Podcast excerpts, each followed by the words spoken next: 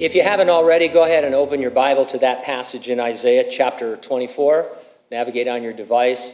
It's always great to follow along and to ask the Lord to speak to you from the scripture directly. The topic we're going to find there, the despair unbelievers experience in the Great Tribulation, is illustrated by Isaiah saying, The mirth of the tambourine ceases, the noise of the jubilant ends. They shall not drink wine with a song. All joy is darkened. The mirth of the land is gone. The title of our message, But Why is the Mirth Gone? Let's pray together. Father, we want to understand these words, Lord, as they were written to your people and to the Gentile nations of that era. Uh, but obviously, Lord, we want to make application to our own lives, not selfishly, Lord, but selflessly, so that we can serve you better, so that we can know you more, so that your love grips us, Lord, and fills our hearts, so that we begin to understand your amazing grace. And so, Lord, bring us through this passage uh, with a deep understanding of your love for us. And We thank you and we praise you. In Jesus' name, and those who agreed said, Amen. Normally, I do not get involved in politics, but this time our state legislators have gone too far. California is going to ban Skittles candy.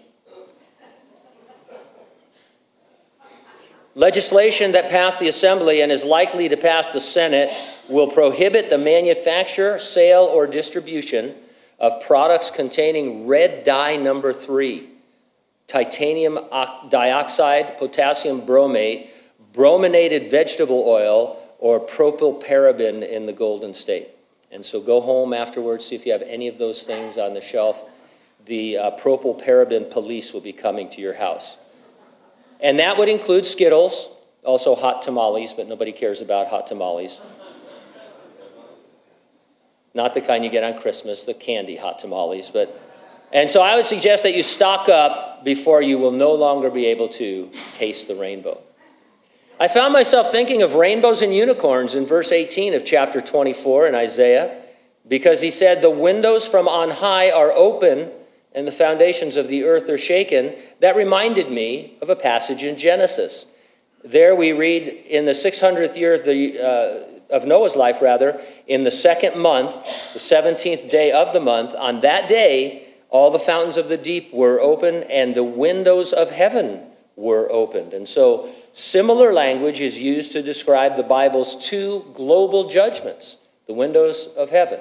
First, the global flood, then the future great tribulation. I went back through chapter 24 and noticed a few more subtle references or tie ins to Noah. For example, we'll see Isaiah mentions global destruction by fire. Uh, this reminds us that God promised Noah he would never destroy the earth by flood again, not by water.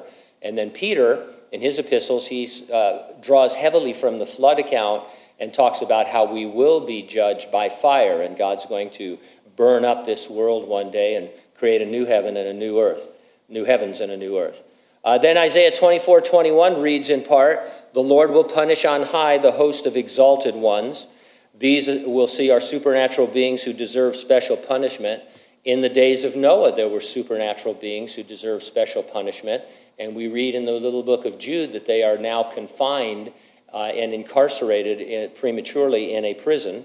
And then there's this in verse 5 of our chapter, we read that the human race has broken an everlasting covenant. 4,000 years ago, Noah and his passengers survived the global flood and exited the ark. God made a covenant with the human race, and we call it the Noahic covenant. I'll read it to you in Genesis 19. God says, It shall be when I bring a cloud over earth that the rainbow shall be seen in the cloud and I will remember my covenant, which is between me and you and every living creature of all flesh. The water shall never again become a flood to destroy all flesh. Somebody needs to put that down on the Tulare Lake right now. Get a little plaque going. The rainbow shall be in the cloud, and I will look on it to remember the everlasting covenant between God and every living creature of all flesh that is on the earth. And so the everlasting covenant Isaiah is talking about is the Noahic covenant, I believe. Now, Isaiah describes the time of Jacob's trouble, but he emphasizes Gentiles in this chapter, non Jews. Dr. Arnold Fruchtenbaum writes Isaiah will show the reason that the Great Tribulation comes upon the Gentile world as well, and describe the consequences upon the Gentiles. The Noahic covenant is, in part, the righteous basis for God holding Gentiles accountable for sin during that awful day. I'll organize my comments around two points. Number one, you haven't a song without Jesus. And number two, you have to sing if you are in Jesus. Let's take a look at those without song as the chapter begins. Now, Isaiah definitely prophesying about the future great tribulation. The language he chooses throughout is extreme, global in its scope. Ordinarily, we like to use the name Jeremiah gave those seven years. He called them the time of Jacob's trouble because it captures the primary purpose of those years, which is to bring surviving Israel, the nation of Israel, to salvation in Jesus Christ uh, so that God can keep all of his uh, conditional and unconditional promises to them. Now, having said that, I'll probably mostly call it the Great Tribulation today because, as we'll see, Isaiah's emphasis is on the Gentile world. Uh, he's telling us why Gentiles are, are also uh, being judged at this time. It's not collateral damage, it's not that they just happen to be there, they also deserve judgment. Uh, Gentiles who suffer during that awful future time uh, uh, will have violated the Noahic covenant, as we'll see. And so, verse 1 Behold, the Lord makes the earth empty, makes it waste, distorts its surface, and scatters abroad its inhabitants. Isaiah wastes no time in setting the tone for his remarks. He's telling us about the terrible time that was coming upon the whole earth. Jesus remarked about it, and he said, For then there will be great tribulation, such as has not been since the beginning of the world until this time, nor ever shall be. Those incredible years are described in detail in chapters 6 through 18 in the last book of the Bible. Verse 2 And it shall be as with the people, so with the priest, as with the servant, so with his master, as with the maid, so with her mistress, as with the buyer, so with the seller as with the lender, so with the borrower. As with the creditor, so will the debtor.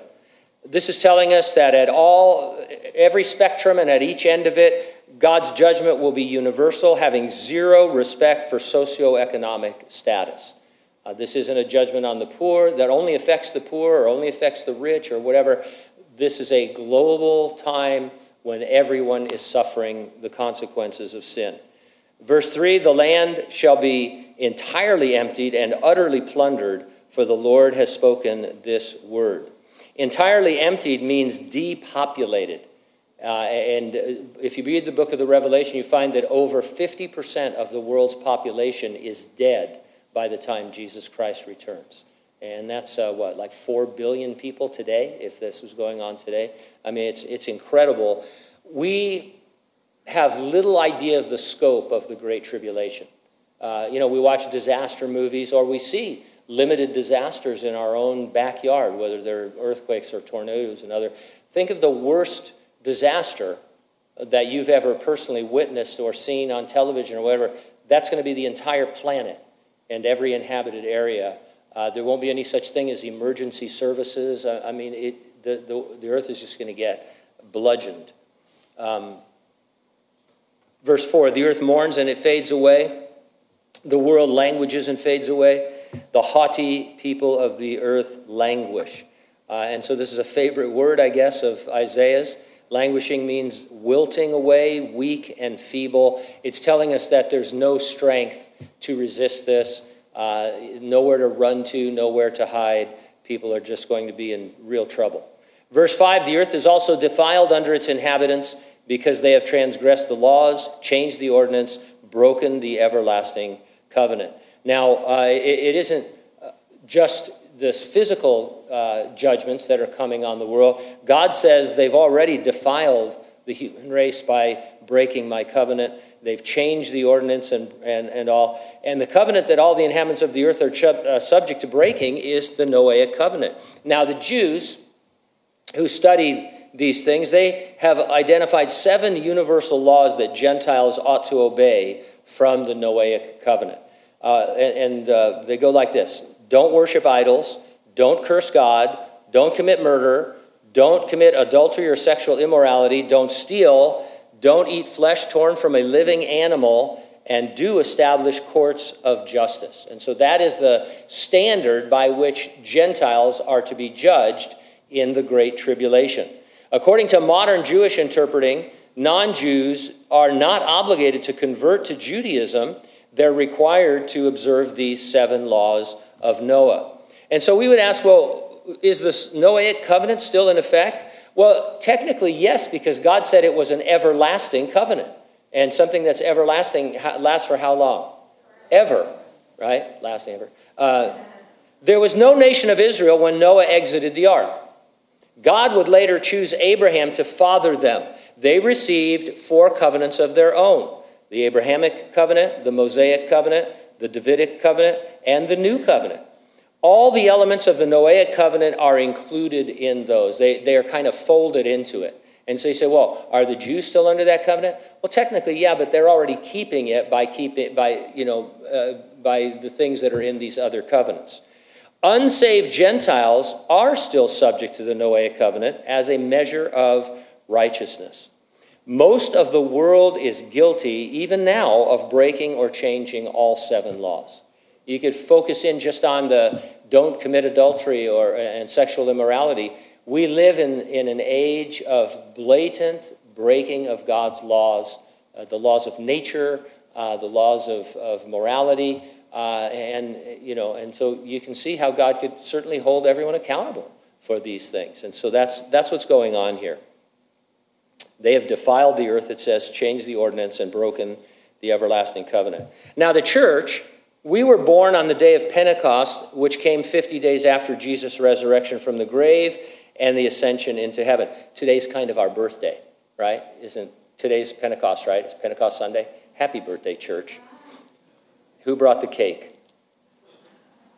Uh, so, anyway, uh, we are a unique group of people in the Lord's plan for redeeming and restoring all things. We are a mystery revealed in the New Testament, not found in the Old Testament, the Church of Jesus Christ. We have not replaced Israel. The covenants God made with Abraham's physical descendants are still in effect. And we are obviously not unsaved Gentiles who need to go through the great tribulation in order to be judged. Summing this up over simply, David Larson writes The great promises of Messiah were given to Israel, and Jesus came through Israel. But Gentile believers have become the joyful beneficiaries of them without any loss whatever of them, uh, their final fulfillment uh, to Israel during a literal thousand year reign of Christ on the earth. So, in other words, we haven't taken the, the covenants over. But there are uh, areas of the covenants that extend to us as the church, like uh, the filling of the Holy Spirit, the presence of the Holy Spirit in our lives. Uh, and so God says there's Jews, there's Gentile unbelievers, and there's the church, and his plan is a little bit different for each one of them. We all get saved the same way, uh, but we, he deals with us a little bit differently uh, in different dispensations. And so we're in the church age, the church dispensation, and um, we have not replaced Israel, and we're not unsaved Gentiles. And so, verse 6 Therefore, the curse has devoured the earth, and those who dwell in it are desolate. Therefore, the inhabitants of the earth are burned, and few men are left. Fire is a frequent uh, phrase here in the last seven years of the Revelation. Uh, you know, when you're dealing with the tribulation. It says here, few men are left, matches nicely with Jesus' description of the Great Tribulation. He said if those days had not been shortened, no one would survive. Could be that he means we, they restricted those days to seven years, not one day more. Otherwise, the human race would have been in real trouble. Or it could be that the Lord's going to come back a little bit before the end of that seven years so that we don't destroy ourselves. At any rate, when we talk, when people in the world talk about the end of the world, uh, that's not a real description of what's going to happen. The world doesn't end uh, the world is actually saved by the return of Jesus Christ. There's a potential that the world could have ended. We, we, you know, everybody could have pushed the button, as we would put it today, and wiped us out. That is not going to happen. The revelation is what's going to happen. The, the tribulation is what's going to happen. Jesus is going to come and save the human race and bring believers, uh, Jewish and Gentile, into the time of the thousand year kingdom on the earth. So Uh, the, the world is not going to end. You might even use that as a, a way of talking to people. If somebody says to you about the end of the world, you say, hey, you know, I, I used to think the world was going to end too, but it's actually going to be saved by Jesus. And then you can go on from there. Um, we are not those who dwell on the earth. We're the church, the bride of Christ. Jesus promised the church in Philadelphia, the one in Turkey, not Pennsylvania, uh, because you have kept my command to persevere, I also will keep you from, and that means out of, not safe through. You'll be kept out of the hour of trial which shall come upon the whole world to test those who dwell on the earth. That's the Great Tribulation. This cannot be a promise unique to one first century church. Otherwise, the Philadelphians would be in heaven while the rest of the church was left on earth. And so the Lord's not saying, You guys in Philadelphia have a special promise for you. You're not going through the tribulation. These other six bums are. Uh, that, that can't happen. And so we are promised, the church is promised not to go through that time. People like to say, people who take a different approach to this, they like to say that the church needs to be purified or made ready to see Jesus. Listen carefully to these words of Jesus talking about his bride in the book of Ephesians. He said, Christ also loved the church and gave himself for her, that he might sanctify and cleanse her with the washing of water by the word, that he might present her to himself a glorious church, not having spot or wrinkle or any such thing, but that she should be holy and without blemish. How are we purified? We are purified by the washing of the water of the word. That's what Jesus is doing day by day right now in the lives of Christians. It is called sanctification. Uh, we are not purified as his bride by going through the fiery trial of the Great Tribulation. In fact, there is no reason for the church to be in the Great Tribulation. It, we have no purpose there whatsoever. Uh, for sure, every generation of Christians should expect persecution. Persecution is not the Great Tribulation. It's completely different. Verse 7 New wine fails, the vine languishes, all the merry hearted sigh. The mirth of the tambourine ceases, the ju- noise of the jubilant ends, the joy of the harp ceases. They shall not drink wine with a song. Strong drink is bitter to those who drink it. This is what I mean when I say they haven't a song. No date nights, no clubbing, no save the dates, no partying like it's the end of the world, no karaoke. The unsaved will have an impending sense of doom. They'll make bitter beer face, as it says here in verse 9, right? Strong drink is bitter. Who remembers? I think it was Keystone Beer, bitter beer face. It was an uh, ad campaign. You drink it, and then the guy's face, like that, you know? Like a little visual for you here. No, never mind. But anyway, so I mean, they're, uh, they're not going to be able to turn to alcohol to numb their pain, is one of the things that this is about. There is not going to be that kind of mirth. Some of you have been drunk. Some of you maybe are drunks. But, uh, you know, I was a drunk. Uh, and, and the thing is, you know, there's a, everybody say, oh, it's so fun and happy to be a drunk, you know, and so, oh, you start singing beer songs and all of that kind of thing. And, and uh, it's always portrayed as such a wonderful thing. Um, and, and, then you go out and you get into your car and you kill a family that uh, it hasn't been drinking. Uh, and, um, you know, it's, wow, what just happened? Uh, and so the, you're not be able to kill your pain with drinking in that, those days. It, would just be over. Uh, and so, uh, no song. Uh, you know, you find out your source of joy pretty quickly when some great trouble comes upon you. Death, disease, disaster. Uh, that's what we all face as human beings, some more than others. And they reveal what's in the heart. We can prepare. Uh, we don't know exactly what's coming. But we can prepare by spending time with the Lord, just building up our faith in Him, turning to Him, uh, learning that He is our source and sufficiency, so that when something does happen, when we like say it happens, uh, you, uh, you know that the Lord is your refuge and your strength. Your, your world, your foundation uh, is sure. Maybe you're swaying a little bit on top of it, but your foundation is sure because Jesus is the rock. Verse 10 the city of confusion, that means the desolate city is broken down, every house is shut up so that none may go in. There's a cry for wine in the streets, all joy is darkened, the mirth of the land is gone. In the city, desolation is left, and the gate is stricken with destruction. Babylon makes the most sense in the context as, uh, in terms of what city he's talking about. That's the great city in the book of the Revelation that's going to be destroyed before the coming of Jesus Christ. Uh, verse 13 When it shall be thus in the midst of the land among the people, it shall be like the shaking of an olive tree, like the gleaning of grapes when the vintage is done. The people here are uh, surviving Gentiles. This is saying that there will be a remnant only of people left on the earth by the time the shaking is done. The, uh, they will be held accountable under the everlasting Noahic covenant. We often mention that God has a testimony of himself to everyone on earth in creation and in conscience. Creation declares the glory of God. You're born with a conscience of good versus evil. All of that tells you that there is a creator. And the Bible says that if we seek after him, uh, he will find us, we will find him. Uh, we could add to that that there is the uh, Noahic covenant. Uh, those who study creation, the scientists and, and uh, scholars, they say that most cultures in the world have a flood story. Uh, now, it's the flood story, but they've changed it to accommodate themselves. And uh, so we know that the, the, universal global flood that most people believed in for centuries uh, has its own testimony of a God who judged the world for its sin and then started over again. So there's a lot of testimony on the earth and even in the heavens above uh, in, in terms of uh, people finding the Lord. And so uh, he gives us light and if you will follow that light, he will lead you to salvation. Skip to the end of verse 16, please. We'll come back. But I said, I am ruined, ruined. Woe to me. The treacherous dealers have dealt treacherously. Indeed, the treacherous dealers have dealt very treacherously. The inhabitants of tribulation earth worship the Antichrist, which essentially is worshiping Satan. They take on his characteristics, and one of them is treachery you tend to become like whatever it is you idolize.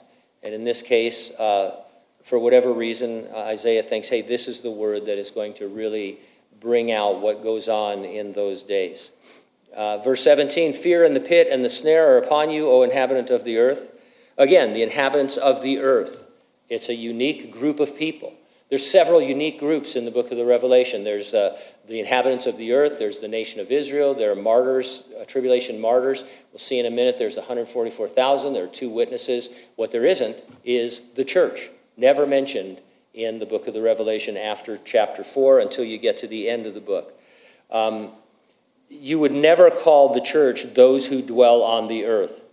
Um, you know, that'd be like, you know, because it's Jesus' bride betrothed, it'd be like saying of your, uh, you know, engaged individual, so that's, that's my old lady over there. You know, you, you just, you wouldn't do that. Would you? and it shall be he that flees from the nose, uh, nose, from the noise of the fear shall fall into the pit. He who comes up from the midst of the pit shall be caught in the snare. The windows from on high are open, and the foundations of the earth are shaken.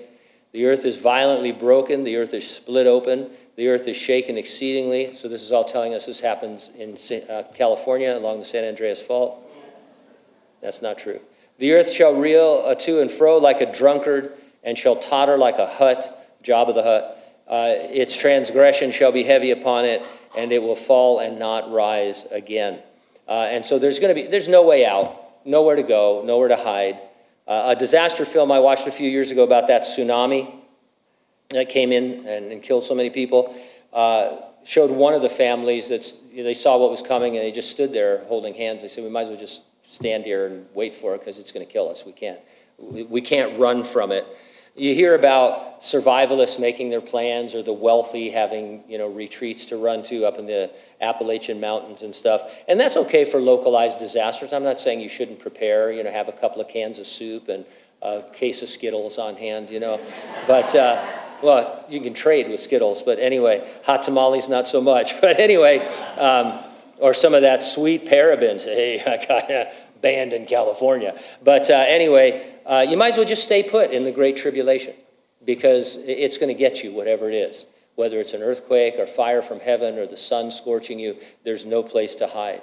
There will be one exception the Jews fleeing from the wrath of the Antichrist in the Holy Land are going to be safe supernaturally protected. We think they go to the rock fortress of Petra and are kept safe by the Lord. Verse 21 It shall come to pass in that day that the Lord will punish on high the host of exalted ones, and on the earth the kings of the earth. They will be gathered together as prisoners are gathered in the pit, be shut up in the prison.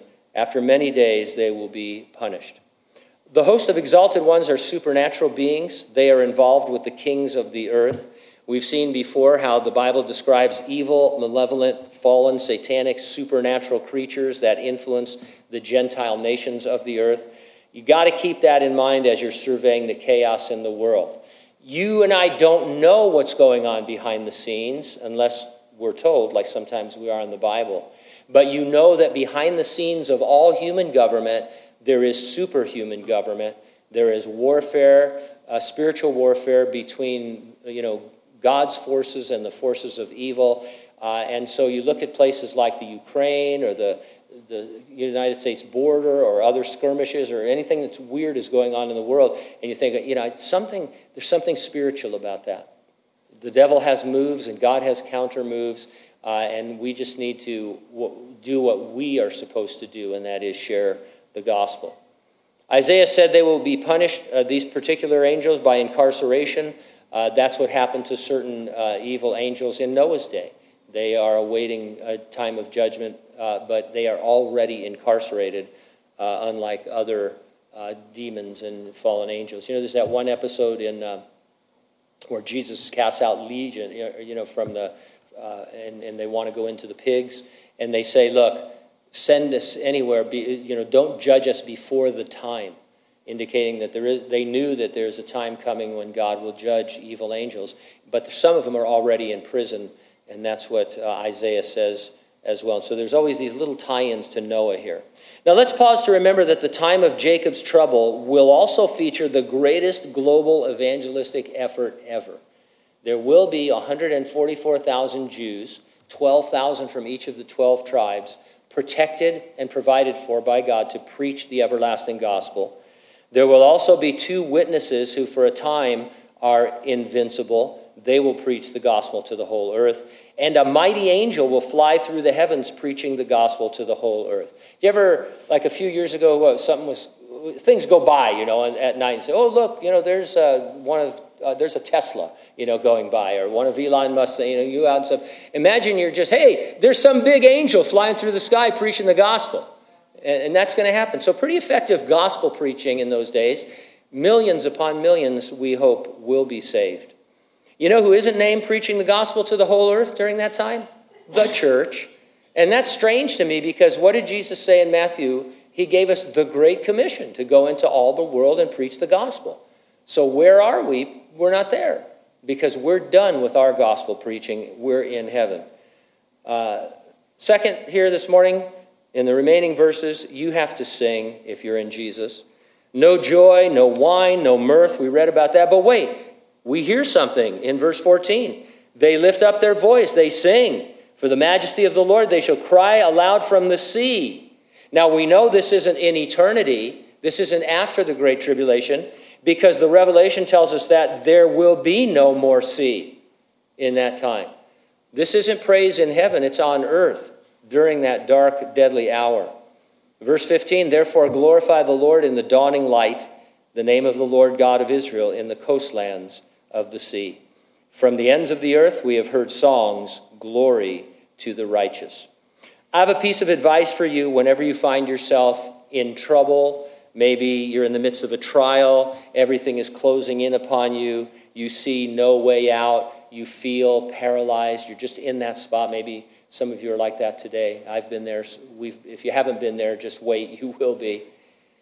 What kind of advice do we normally give an individual like that? We pray with them and we encourage them to spend time in prayer, seeking the Lord.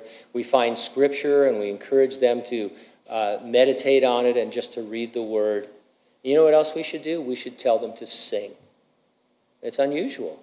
I don't think that many people do that. I, myself included. I can't remember, eh, you know, eh, people come in for counseling say, well, hey, so what's your problem? Okay, let's sing together. Uh, probably counseling load would go way down. You know, how was it? Uh, we sang. What? what? We sang a bunch of songs. Do you feel better? Uh, But you so but yeah, that's it's true. It's absolutely true. Sing, sing praise songs. We tell believers to do all these other things, but the Apostle Paul commanded, and he said, Speak to one another how? In psalms and in hymns and in spiritual songs, singing and making melody in your heart to the Lord. And so we're to uh, you know, have a melodious relationship with one another. Uh, and maybe, you know, see the church more as a musical than a, dra- a tragedy or a, you know, comrom or whatever, you know, stuff, and, and just really get into it. Paul walked that walk in Philippi, falsely imprisoned, deep in the dank, dreary, dark, disagreeable, daunting, depressing, disheartening, disgusting dungeon. We read of Paul and Silas that at midnight they were praying and what? Singing hymns to God, and the prisoners were listening to them. And so this seems to be a regular part of Paul's life. Do you ever, I don't know if uh, you think about Paul the Apostle, the little ugly apostle with the nose and his eyes, you know, are just all diseased and he's, you know, he's not, nothing to listen to. You, you think you can't sing? Can you imagine that guy? I mean, he didn't all of a sudden have a golden voice. He wasn't going to win, you know, American Idol or anything, you know. You see some of these people and you think, oh, that person can't have any talent. And then, oh, they're like the frog in that, you know, in those car- cartoons that we can't watch anymore. Uh, but anyway, so um, I know I was talking about something here for a minute. Oh, so Paul, he's, he's down in this dungeon, you know, and, and he's singing. He says, hey, we're all prayed out now, let's sing. You know, let's share the word with each other. Now we're going to sing and uh, just see what happens with that. And he didn't do it to get out of prison. He didn't do it because of technique. I mean, he did it because that's what he did. And Paul said he prayed all the time for people, that he didn't cease to pray for those that he knew. And I think he sang an awful lot as well, and so should we. Now, maybe you're not a good singer. He wasn't, I'm going to guess he wasn't a good singer, like I said. And so I'm not saying that you go to work tomorrow and start belting out tunes, you know, but build up to it. And I know uh, in Lemoore at the police department, I, I didn't know I was doing it, but I would whistle as I'd walk down the hall. And then one day somebody, oh, here comes the chaplain. He's, I heard you from down the hall whistling. The good thing I'm not whistling Stairway to Heaven. You know, I mean, I, you I was whistling a Christian song probably. I like to sing. I'm a frustrated rock artist, and so are you, most of you guys, you know. You know, you, you, you, you think you could have made it as a rock and roll superstar, but, you know, it, you better chance of being a quarterback in the NFL. But anyway, uh, and so we sometimes sing. You sing secular songs. I'm not saying you can't listen to or sing secular songs. whenever Hotel California comes on, I mean, we everybody. That's the law, right? It's you know, in California, no paraben. But at the same time, if this song comes on, you have to listen to it. And so, yeah, I like that song. Uh, but you know, we we can build this area of our lives. We can we can become better at singing. Not for the congregation, not as a choir, but just as uh, employing song as a part of our life before the Lord that actually is a testimony to others. And so think about that, pray about that. Maybe you need to be set free in that area. Verse 23 Then the moon will be disgraced and the sun ashamed, for the Lord of hosts will reign on Mount Zion and in Jerusalem and before his elders gloriously. And so the sun and the moon are going to be ashamed because of the brilliance of Jesus. He's, he puts them to shame. Uh, you know, it's like, it's like somebody, maybe they show, oh, look at my engagement ring. Oh, yeah, I have the Hope Diamond. That's my engagement ring. I've, I have to have a special, you know, uh, platform on my hand for it, but uh, that's the difference here. Elders are in heaven, mentioned no less than 12 times in the Revelation. There are 24 of them. Pre trib commentators go to great lengths to try and prove they are the resurrected, raptured church in heaven, but I can't think of any place really that identifies them as that. It's all done by argument. Because the church, uh, you know, the church does have elders, but it also has pastors and evangelists and deacons. Israel had elders as well. Uh, and there's nothing to identify these guys. I think they're just supernatural beings who hang out before the throne like the cherubim and others. Uh, now, the church will absolutely be resurrected and raptured and be in heaven before, uh, you know, the great tribulation, but that doesn't mean that they are the 24 elders. I think they're not. Have you ever been chastened or chastised rather by a pastor or worship leader about not worshiping with enough exuberance? I find it offensive, don't you? It's an ugly thing. You know, it's like, I just want to. Pray. People, Jesus died for you. He rose from the dead, and you can barely get out of bed. Uh, and, and, you know, just like, we're going to sing that again. I want to hear you. You're not going to be able to hear me because I'll be in the parking lot by then, you know.